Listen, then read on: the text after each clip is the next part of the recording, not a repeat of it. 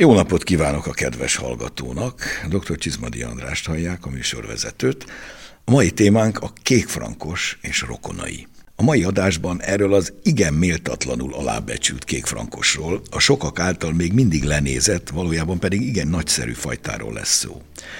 Igyekszünk valósághűen bemutatni e fajta hányatott sorsát, ugyanakkor valódi remekléseit is, amit a régi sztereotípiákban gondolkozó, bort egyébként szerető nemzettársaink még mindig gyakran egy kézlegyintéssel elintéznek, mert nem hisznek e fajtában és inkább nyúlnak egy hangzatos nevű idegen fajta után az üzletek polcain. A kékfrankosnak már a származása is érdekes. Weisser Hojnis, magyarul a fehér hunszőlő az egyik őse, amely kereszteződött valamikor a Blaue Zimmet Traube nevű kékszőlő fajtával spontán módon. Minden esetre ez valahol a dél országban, ez ma Szlovénia területére esik, ott történt valamikor a 18. század közepetáján, ekkor jöhetett létre a fajta. Innen terjed aztán el az egész Kárpát-medencébe fokozatosan, az egykori királyi Magyarország területén.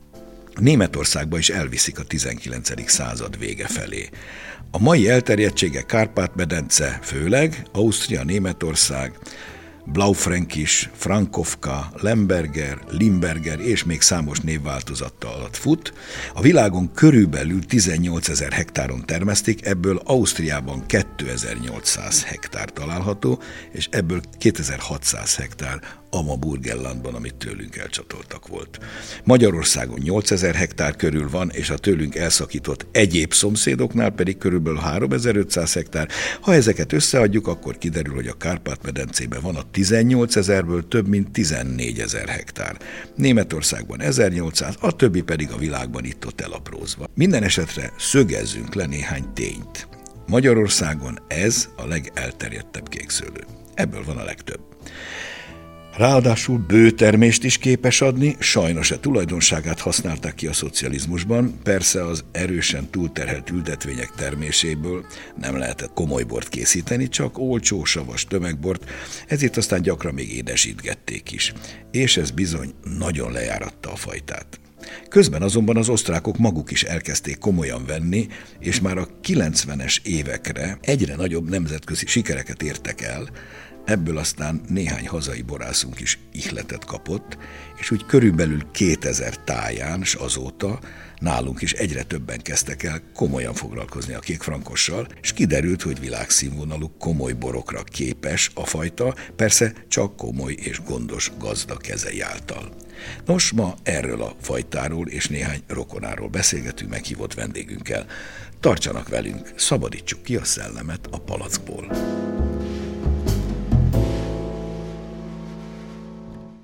Köszöntöm a stúdióban dr. Mészáros Gabriellát, állandó vendégünket. Én is szeretettel köszöntöm a hallgatót.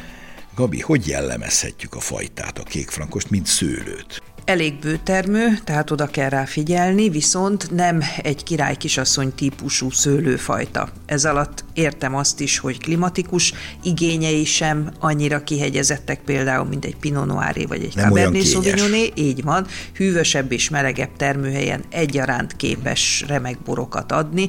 Ugye ennek a kulcsa nem más, mint a jó savszerkezet. De nagyon érdekes, hogy a különféle talajok között sem válogat. Ugye ez nem minden szőlőfajtára jellemző. Sőt, fordítva, egyes szőlőfajták csak bizonyos pontosan, talajokat így szeretnek. van, de a kék frankos nyilván vannak preferenciái, de agyagos területeken, vulkáni kiömlési talajokon, grániton, palán ugyanolyan szép borokat képes adni, persze a stílusa egy kicsit mindenütt más lesz. De ettől lesz talán érdekes a dolog, hogy milyen sok színt ki lehet belőle hozni. Így van, de ne felejtsük el, hogy ezeket a színeket érdemes ám meg is tartani.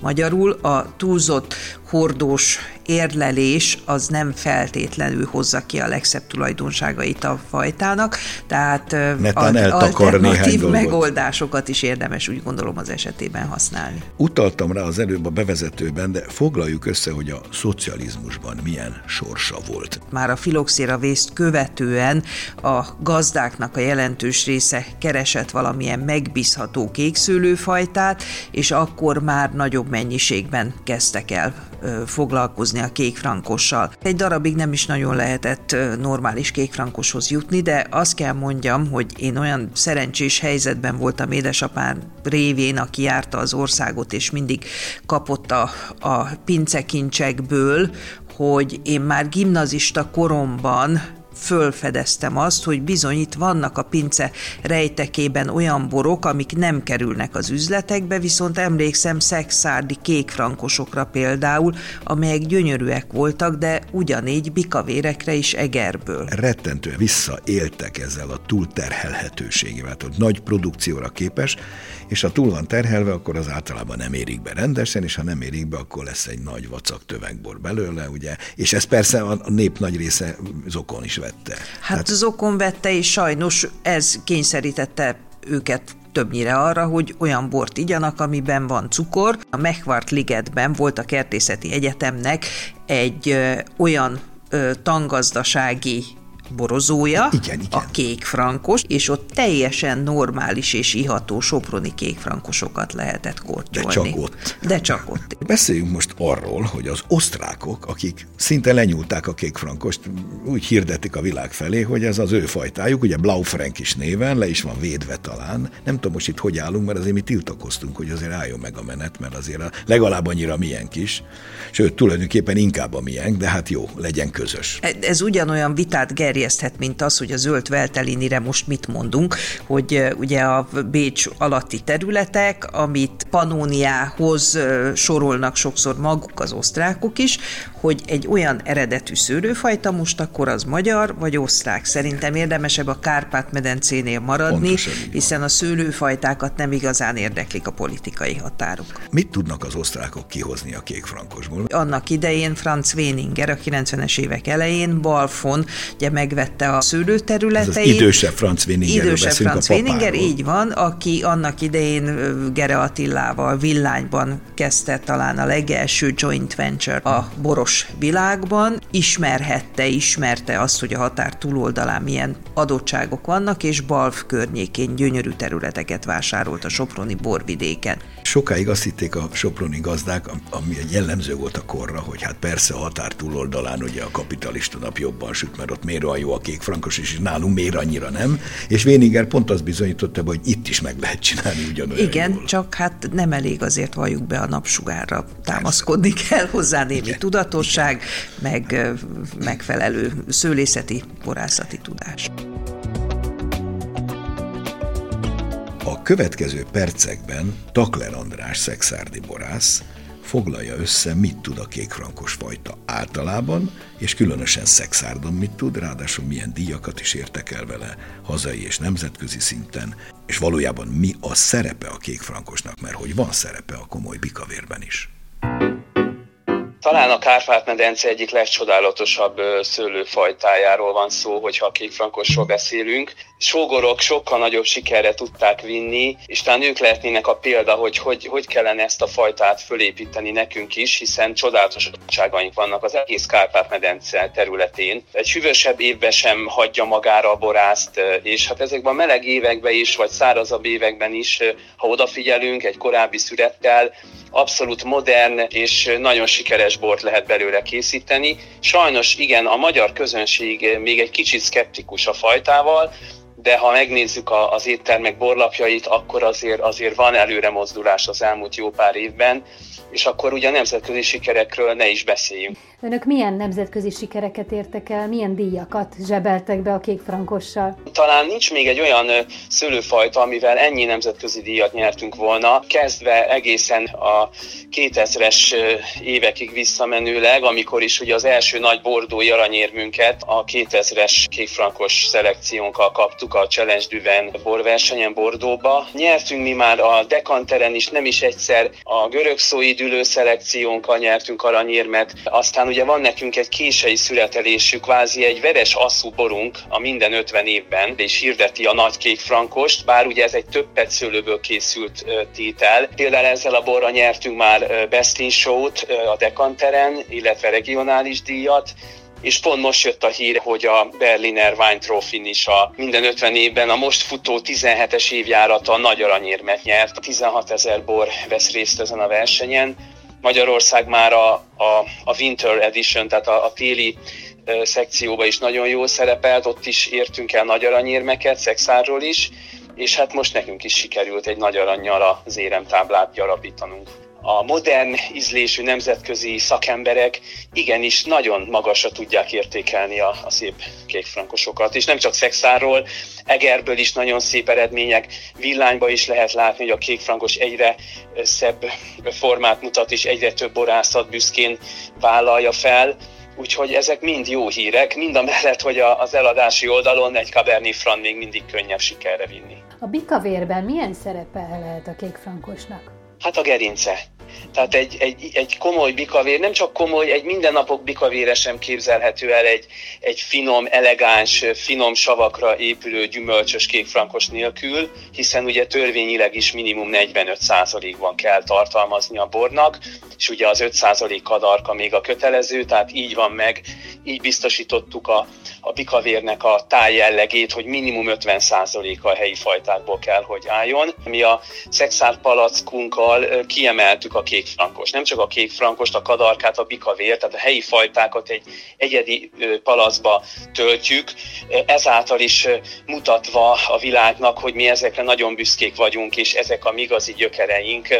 Nem azt mondjuk, hogy ezek a legjobb boraink, mert nyilván ezek az elegánsabb borok nem tudnak versenyezni a nagytestű bordói fajtákkal. Mi csupán azt mondjuk, hogy, hogy ezek a gyökereink nem véletlenül adtuk mi például az örökség nevet ugye a három borunknak, tehát, hogy ezekre nagyon büszkék vagyunk, és szeretnénk, hogyha ha ezeket a borokat a világ azért elfogadná és tudná, hogy, hogy itt készülnek szexárdon ilyen gyönyörű borok. És hát ugye az osztrákok is így, így kezdték el a, a glikolbotrány után az ő sikereiket építeni, hogy azt mondták, hogy van egy négy, négy fajta, amiről, amit kommunikálnak, amit mindenhol büszkén mutatnak, és, és talán nekünk is ez lenne az utunk. Az egész Kárpát-medence alkalmas, kiváló nagytestű Cabernet Merlot készítésére is, csak nagyon nehéz kommunikálni 10-12 féle bortípus. Tehát mi azért döntöttünk úgy borvidék néhány jeles termelőjével együtt, hogy az Exár Palaszba mi háromra redukáljuk az, azokat a vörösborokat, amelyekről mi szeretnénk beszélni. Körülbelül 2000-es év táján, vagy azután beszélhetünk a kékfrankos helyzet hazai javulásáról. Többen, több borász, főleg Szexárdon, de Mátrában is több borvidékünkön elkezdtek komolyabban foglalkozni a fajtával. Gabi, hol tartunk ebben ma? Mindenképpen rengeteget javult a helyzet, de még mindig nem eleget. Szexárd mellett Sopron, Mátra, Eger és bizonyos mértékig Villány is beszállt azért a kékfrankos történetbe, de nem felejthetjük el a Balaton északi partját sem. Ugye a déli parton már sokkal korábban foglalkoztak ezzel a fajtával. Most, amióta melegebbek a nyarak és az olasz rizlingnek bizony a e, sav tartása nem mutatkozik nagyon erőteljesnek, hát e, több termelő fordult a kékfrankos felé, ugye a csopakiak közül is. A szexárdiak nem véletlenül korlátozták a szabályzatukban a kadarka mennyiségét, ugye 7% a maximum, de a termelők zöme 5% körül megáll. Hiába egy filigrán és, és karcsú borokat adó szőlőfajta a kadarka, ennél nagyobb mennyiségnél képes rátelepedni a borra. Mit lehet szeretni ezen a fajtán? Hát én magam nagyon szeretem a savait. Ugye az aromatika, a díszítő ízeknek a sokasága, az eltarthatóság, elegancia, finez, ez gyakorlatilag mind-mind sav függő. Nem véletlen, hogy a nagyon meleg termőhelyeken, ahol nincs egy komoly ásványos háttér, ott bizony hát lapos borok születnek, amik az izgalmakat sokkal kevésbé váltják ki, mint egy jó kék frankos. Ez nagyon finom fogalmazás. Magyarul Igen. unalmasak. Igen, hát mondhatjuk így is, így van, de a kék frankossal ez nem fordulhat elő. Egyszerűen azért, mert igaz, hogy az évjárati hatásoknak kevésbé van kitéve, tehát viszonylag gyenge évjáratban is lehet normális borokat készíteni belőle, de a talajadottságokat, a gondos kezeknek a munkáját, egy alacsony hozamot, egy igazán jól megválasztott ö, klónnak a használatát meghálálja. Az sem mindegy, hogy melyik klónját használjuk. Ugye a szocializmusban nyilván a nagy fürtű, nagy bogyójú, jó szaporát preferálták, és általában a minőséget éppen fordítva a kisebb, apróbb szemű, apróbb fürtű adja, megtörténik, gondolom, vagy megtörtént már ezeknek a klónváltása különböző gazdáknál? Hát itt-ott igen, az biztos, hogy aki igényes termelő, és nagyon szép kékfrankos szeretne készíteni, a sajnálatos módon Ausztriába megy, és az osztrák klónokat részesíti Mert ők előnyben. ezt már előbb meglépték. Ők ezt meglépték, egy kicsit tudatosabban, nálunk azért még a régi ültetvényekből meglehetősen sok van, hmm. és az osztrákok korábban tudtak jó irányba lépni. Náluk a 85-ös ványrevolúciót követően sokkal szűkebb keretek között és sokkal inkább a minőségre és az egyediségre törekedve telepítették már újra az ültetvényeiket. Nagyon sok termelő már viszonylag korán elkezdett a természetközeli művelésmódokra átállni, Ejtsünk szót arról is, hogy a kékfrankos pont emiatt a remek szerkezete miatt kitűnően alkalmas például Rozénak, meg Schillernek is, tehát egyrészt az eltarthatóságról gondoskodik a sav, másrészt pontosan ezért teszi alkalmassá fajták készítésére. Nem véletlenül az ország rozé készletének a jelentős része kékfrankos vagy kékfrankos alapú. A rozé kérdés számomra egy kicsit nehéz kérdés, de vannak nagyon-nagyon szép rozék az országban, és valljuk be, hogy azoknak az öme valóban kékfrankosból ö, készült. Ugye a Schillernél ö, sokkal inkább kényszerűségből kellett, hogy a termelők ebben gondolkozzanak. Nem véletlen, hogy a Schillerek zöme az kadarka volt. Ugye a kadarka sokkal kevesebb színanyagot gyűjt, mint a kékfrankos, úgyhogy ezért viszonylag ritka a hazai kékfrankos alapú Schiller, de én úgy gondolom, hogy ha egyszerűen a szőlőt érvényesülni hagyva készíti el valaki a vörösborait, akkor erre a Kárpát-medencében talán a legjobb opció, nem más, mint a kékfrankos. Sorolnánk esetleg néhány nevet is, akik a kékfrankossal nagyon magasra jutottak? Hú, hát ez nehéz, de hát sokan vannak. Taklerék, akik az e, előbb Igen, Szexárdon, Szexárdon, én úgy gondolom, hogy Vida Péteréknek, Vesztergombiéknak, Heymanéknak, nagyon szeretem Márkvát Janinak a kékfrankosát.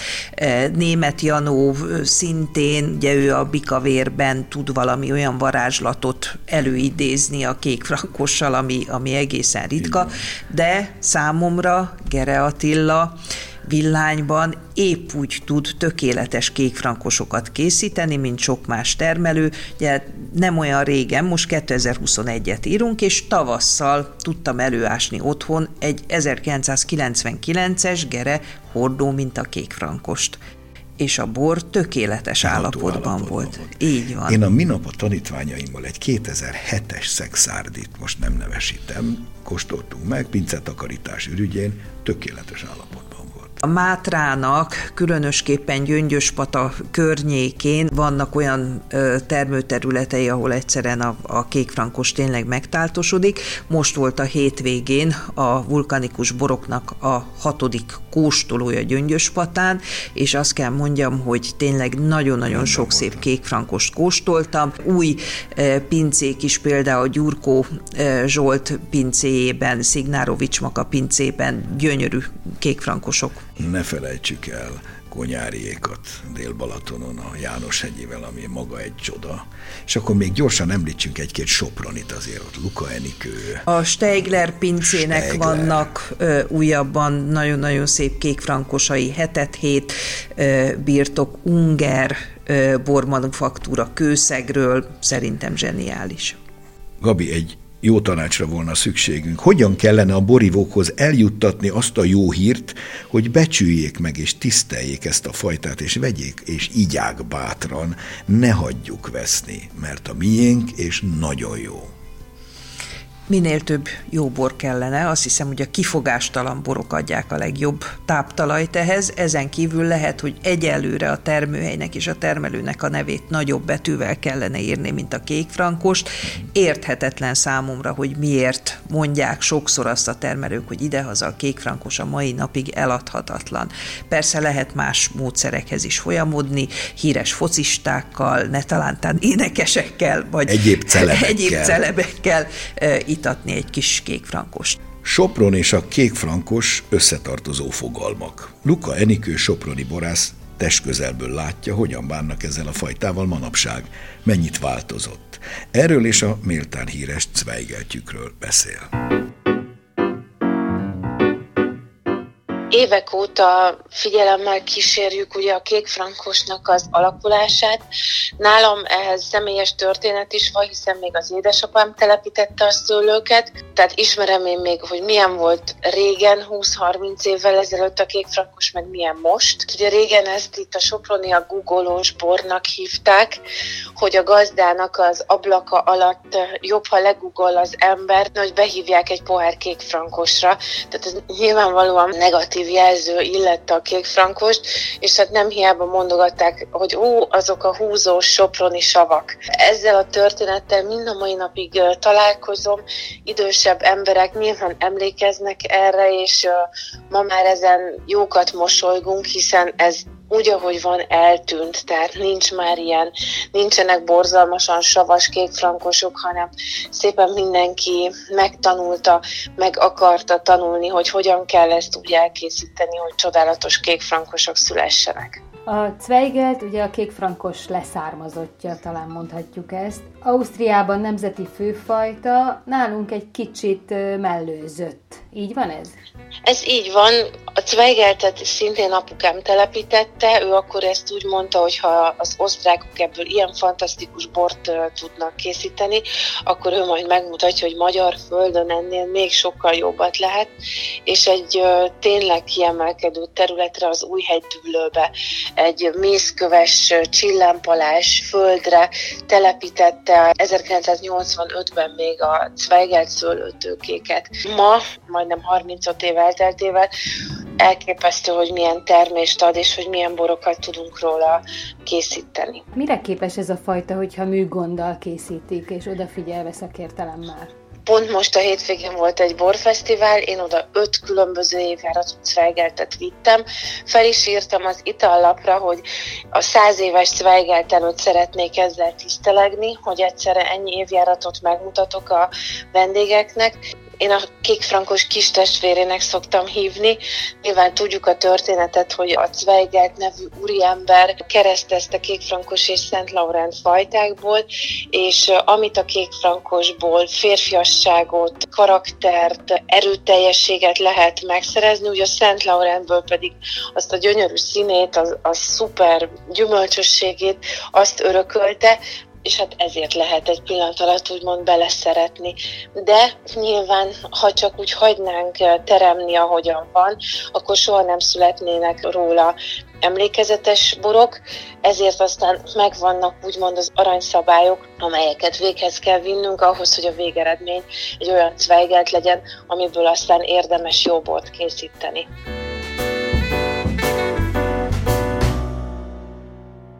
Ígértem az elején, hogy a kékfrankosról és rokonairól is futtatjuk ma az eszmét. A legfontosabb rokon kétségtelenül a ma leszármazott, amelyet Zweigeltnek hívunk. Tegyük hozzá, hogy ez Ausztria első számú szőlőfajtájává nőtte ki magát. Származását tekintve Fritz Zweigelt, aki egy kiváló osztrák szőlőnemesítő volt, keresztezte 1922-ben még a Szent Lőrinc szőlővel a kékfrankost, és ez lett az általa még akkor Rotburgernek nevezett, később halála után a tiszteletére Zweigelt névre átkeresztelt szőlőfajta. Érdekes módon nálunk is van belőle körülbelül 1600 hektár, de a sorsa igen hasonló lett a kékfrankoshoz. Ez is tömegtermelhető, ezzel is visszaértek, ez is a tömegtermelés másik áldozata. A mai napig a köztudatban igen alacsonyan szinten jegyzik Magyarországon, miközben az osztrákok világszámokat csinálnak belőle. Ha a sógorok ilyen nagy becsben tartják, akkor ezért annak oka kell legyen, hogy Zweigelt professzor tovább keresztezte a kék frankost, annak is nyilván volt oka. Igen, a Zweigeltnek talán még a kék frankosénál is élénkebb savai vannak, erre pedig sok mindent lehet építeni. A gyümölcsössége a fajtának úgy gondolom, hogy egy picit más e, körben mozog, mint a kék frankosé. Ugye a kék frankos sokszor elmegy egy kis ibolyás, tintás, nagyon-nagyon lilás tónus felé, a Zweigelt viszont ribizlis, sokszor bájos és buja karaktere tud lenni, de hát a savak azok megvannak. Így van, de nem szabad elfelejteni, hogy egy olyan betegség hordozója, aminek a hozományaként sajnálatos módon egyre több Zweigelt ültetvényt vágnak ki. Én ezt személy szerint nagyon sajnálom, de nyilván a termelőknek okos döntésük van. De ezt a betegséget azért ki lehet védeni valamivel, mert az osztrákok nem csinálnának ennyit Zweigeltet, hogyha a betegségen múlna. De ez az ő fajtájuk, tehát ugye nem véletlen, hogy az osztrákok foglalkoznak a Zweigeltel, nyilván szerintem mi is megtennénk mindent a cserszegi fűszeresért, hogyha ilyen helyzet állna elő. Az ő klímájuk valamilyen szinten talán egy picit jobb a Zweigeltnek a borához, egyszerűen azért, mert ne felejtsük el, hogyha a pH érték a nagy meleg és a savcsökkenés miatt nem kívánatos szinten van, akkor bizony az a bor nem lesz annyira eltartható. Tehát én úgy gondolom, hogy nálunk ez is benne lehet a történetben. Sopron, Mátra környéke, Bükkvidéke van. nagyon szép borokat ad, de már a déli területeken, tehát Szexárd villány környékén nem nagyon állnak bele a termelők a Zweigeltbe. Ne felejtsük el, hogy azok a szőlőfajták, amelyek már a filoxéravészt megelőzően is betöltötték az európai termőhelyek zömét, azok bizonyítottak. Én úgy gondolom, hogy esetleg a környezeti hatásoknak a csökkentésével lehetne picit javítani a helyzeten. Biztos, hogy visszafelé kell jó értelemben lépni egy kicsit a nagyapáink útjára. Nyilván ennek az egyik megoldása lehet az, hogy rezisztens szőlőfajtákat nemesítenek, de őszintén szólva én hallatlanul szomorú lennék, hogyha nem fogyaszthatnék Pinot Noirt, kék frankost, furmintot, Zweigeltet és a többit, magyarul én drukkolok annak, hogy inkább a biobiodinamikus, organikus termesztés mód terjedjen el nagyobb mennyiségben. Megköszönöm dr. Mészáros Gabrielámnak a mai szíves közreműködést. Örülök, hogy itt voltam. Borászati híreink következnek. Vajda Boglárka összeállításában. Több héttel korábban kezdődött a szőlőszüret Európa szerte. A rekordaszály és a példátlan meleg időjárás miatt ugyanis hamarabb éred be a termés. A leszedett gyümölcsnek sem a mennyisége, sem a minősége nem éri el az átlagosan elvárható szintet. A francia szőlős gazdák panaszkodhatnak a legtöbbet, hiszen az öntözetlen borvidékeken mintegy 44 millió hektoliter borra számítanak, amely nem számít elégségesnek, főként a tavalyi rekordalacsony termelést követően. Ehhez képest Spanyolországban és Olaszországban jobb a helyzet, mivel jelentősen nagyobb területeken locsolják az ültetvényeket. Hazánkban az idei év szőlőtermése várhatóan nem haladja meg a 3,7 millió mázsát. A július végére vonatkozó készletbecslés szerint pedig a pincékben tárolt 2,7 millió hektoliteres bormennyiség jóval alacsonyabb a megszokott borpiaci évvégi átlagnál.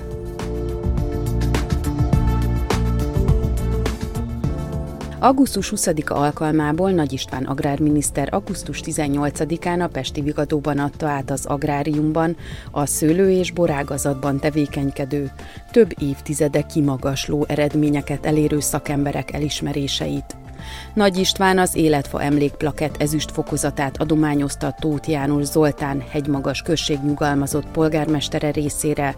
A történelmi badacsonyi borvidék azon belül a Szent György hegyi borkultúra megújításában játszott szerepéért, a bronzfokozatot pedig idén dr. Pásti György, a Magyar Agrár és Élettudományi Egyetem nyugalmazott egyetemi docense kapta a modern rozébor előállításának elméleti megalapozásáért, oktatásszervezési sikereiért.